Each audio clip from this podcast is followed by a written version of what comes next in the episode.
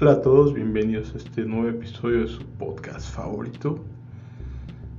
Hoy quiero seguir desarrollando este tema que es tan extenso y que quiero platicártelo desde todos los condicionamientos que yo mismo viví, contrastándolo con la verdad que hoy sé y con todo lo que veo a mi alrededor y con todo lo que se está moviendo en este, en este momento, ¿no? Pues te comentaba en el episodio anterior, por si no lo has escuchado, que, que nos hemos olvidado de la importancia de la sexualidad, le hemos dado un mínimo valor como si fuera cualquier cosa y entonces nos dejamos llevar por ese impulso sexual de querer tener sexo con cualquier persona, relaciones sexuales eh, en, en cualquier, digamos, en cualquier situación casual, ¿no?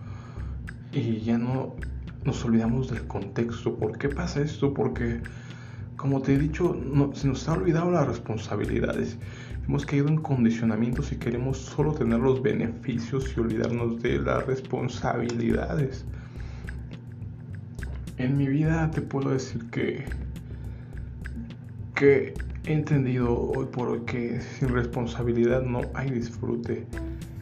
¿A qué me refiero con esto? Que para disfrutar de un carro tienes que tener la responsabilidad de que vas a tener que darle mantenimiento a ese carro, vas a tener que estar al tanto de todo lo que necesite tu auto, seguro y mantenimiento y demás cosas, con lo cual llevas obligaciones, responsabilidades en, una relación es lo mismo, tienes que saber que vas a tener disfrute con una pareja, tener, sentir amado, sentirte acompañado, pero tú tendrás la responsabilidad de también dar ese amor, dar ese apoyo, dar esa compañía, dar esa protección a tu pareja, ¿no? en una vida matrimonial tienes esa responsabilidad de tener en cuenta que vas a tener obligaciones en gastos de, la casa, gastos de tus hijos, en, estos, en este caso si van a la escuela. Entonces son disfrutes pero con obligaciones. Así pasa cuando te lo he mencionado en todos en todos los tipos de contratos porque tienes la carta magna del país donde tienes derechos que el derecho de la vida, el derecho a la educación, derechos y derechos, pero obligaciones como ciudadano, ¿no? Aportar tus impuestos, a respetar las leyes. Y lo mismo pasa en un trabajo, te lo he comentado una y otra vez, tienes la responsabilidad, vas a tener goce de un sueldo, goce de beneficios como vacaciones, seguridad social, entre otras cosas, pero tendrás obligaciones con tu empresa.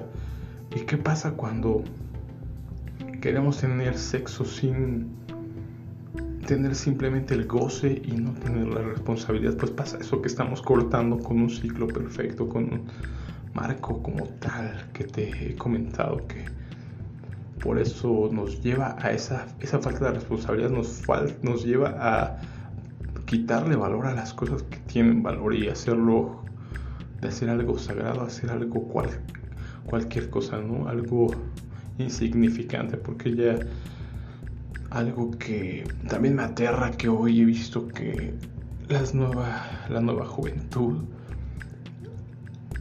veo que a las mujeres ya les pesa tener esa virginidad, ya no es algo algo sagrado como tiene que ser, algo tan valioso que, debería ser. Ya ellos veo que en estos momentos las niñas ya están buscando quién les quite ese problema. Los chicos se aprovechan y dicen yo te voy a quitar ese defecto que todavía eres virgen.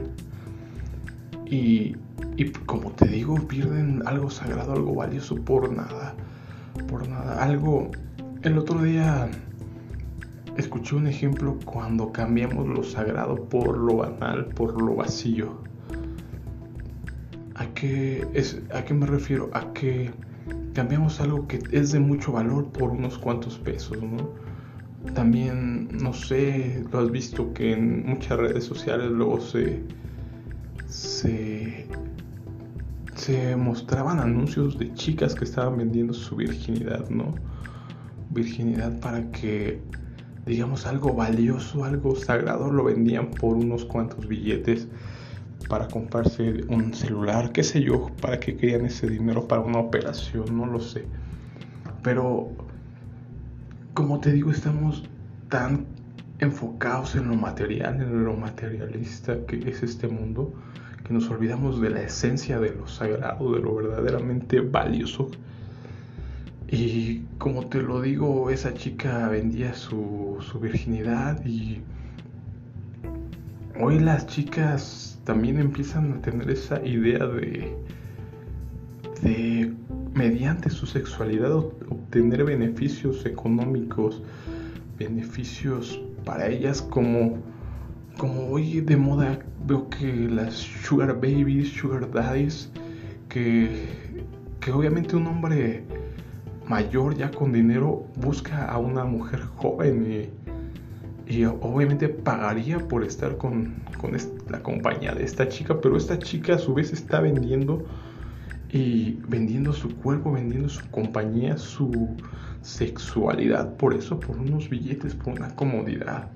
A eso es a lo que me refiero, que vendemos las cosas que son valiosas, que no tienen, no deberían tener precio, que no tienen valor como tal, porque son de tal valor que no se pueden comprar y las vendemos y las malbaratamos por unos cuantos billetes. En la Biblia se menciona un ejemplo así. Había dos hermanos, un hermano que era mayor.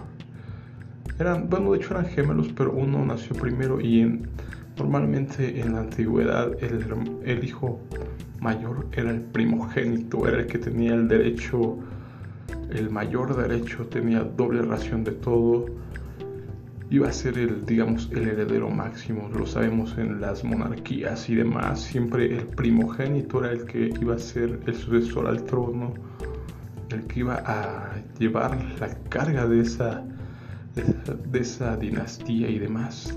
Obviamente, como te lo explico una y otra vez, a pesar de que iba a tener más beneficios, iba a tener más responsabilidades porque también si el padre llega a faltar, el hombre se tendría que ser, en este caso, el hijo mayor, el primogénito iba a ser el que sea responsable de la familia, de la, dígase, de, de la tribu, de lo que fuera jefe de su padre, él iba a tomar esa responsabilidad. Lo vemos en Juego de Tronos, si has visto tú la serie cuando muere el padre de los Stars, viene Rob Star a, tomar y a, pelear por esta casa, la casa Star. Y así pasaba en la antigüedad y en ese momento, en ese contexto, llegaba el hijo mayor con el hijo menor. El hijo menor estaba haciendo, se llamaba Jacob. Estaba haciendo un, un guiso de lentejas, muy sabroso posiblemente. El hijo mayor se llamaba Esaú. Esaú venía con mucha hambre, supongo que muy cansado, muriéndose de hambre. Le pide un plato de lentejas y este obviamente le dice que no porque había rivalidad entre hermanos. Y está su, su insistencia que Jacob le dice que se le daría cambio de su primogenitura, digamos los derechos de ser el primogénito. Esaú en su desesperación de que tenía tanta hambre decía, ¿de qué me va a servir si voy, ya me voy a morir?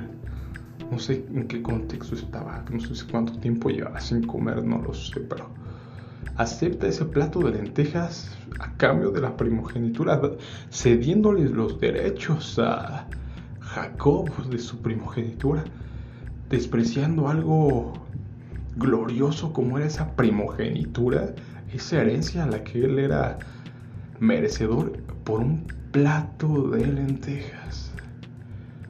¿Qué pasó después? Simplemente pasó que Jacob se convirtió en Israel, el padre de las doce tribus, y hasta hoy hablamos de él, de su descendencia, de sus tribus, pasó a la historia. Esaú, su dinastía quedó perdida y no sabemos nada más de él. Entonces, así de simple, cambiamos lo invaluable por unos cuantos pesos, por algo material. Y pasa eso hoy constantemente en la en la vida de las personas. Queremos cambiar algo que no tiene valor por algo, por algunos cuantos billetes y quiero que empieces a tomar tu reflexión de cuánto vales, cuánto vale lo que tú tienes, lo que tú estás aportando y por qué lo, malbaratas por dinero, por qué es tan importante para ti el dinero. Entonces, en primer lugar, no debemos de caer en esos engaños de que el dinero es lo más importante, porque es lo que nos han hecho creer y es lo que hoy creemos que, que hay cosas que son muy importantes cuando en realidad no lo son y las cosas más importantes ya nadie las tomamos en cuenta. La moralidad, la familia, una relación con Dios que es lo más importante, amar al Señor tu Dios por sobre todas las cosas, con toda tu mente, con todo tu corazón, con todas tus fuerzas. Eso es realmente lo importante. Cuidar a tu familia, luchar, pelear por ella, por todo lo que tienes. No estar malbaratando lo que ya tienes por unos billetes, por buscar esa falsa, falsos estereotipos de belleza. Y mi llamado de atención es eso, para que empieces a valorar lo que tienes y no estés malbaratando tu virginidad por querer copiar las modas, por querer copiar a los que están a tu alrededor. Que empieces a pensar por ti y no te dejes llevar por las corrientes. Que no te dejes llevar por esa mentalidad, que te bases en la verdad. ¿Qué es la verdad? Lo que dice la Biblia, la palabra de Dios. Cuando tú empieces a darte cuenta de que la palabra de Dios es la Biblia y que ahí viene escrito la verdad, empiezas a leer y empiezas a analizarlo, te vas a dar cuenta que no tienes por qué estar creyendo todo lo que te dicen las redes sociales, las la televisión y demás medios de comunicación, tus amigos, tus amigas, que ellos en qué se están basando, se están basando en ideas mortales cuando la Biblia está basada en las ideas divinas de Dios, del Creador. Entonces, si comparas eso, no hay punto de comparación, o sea, la sabiduría divina contra una mente pequeña, diminuta de un ser humano que se deja llevar por sus vicios, por su avaricia, por esa necesidad del dinero, por lo que ve, por un cuerpo bonito, porque date cuenta que hoy la gran frustración de las personas es que no tenemos esos cuerpos perfectos. Y date cuenta que nadie lo tiene.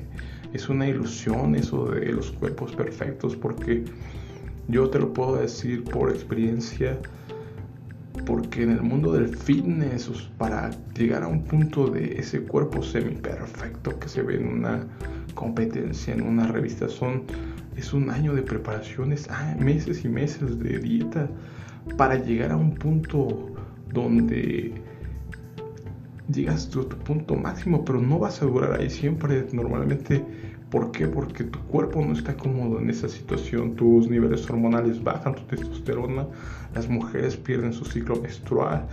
O sea, no estás saludablemente bien. Es un esfuerzo máximo, pero solo es para una sesión de fotos, para una portada de revista y no puedes estar todo el tiempo así, debes entender eso que son ilusiones, lo que vemos imágenes y queremos aparentar lo que no somos. Preocúpate por llenar tu interior y no tu exterior. Esa es hoy mi, mi reflexión y que valores tu sexualidad, que valores tu virginidad, que valores lo que realmente tiene que tener valor, no las cosas materiales que el dinero se evalúa, lo dice Jesús. No se preocupen por las cosas materiales porque se echan a perder, la polilla acaba con ellos, vienen los ladrones y, se los roban, ¿no? Todo eso es algo que va a pasar, entonces preocúpate realmente por lo importante. Bueno, por mi parte sería todo, nos vemos en otro episodio.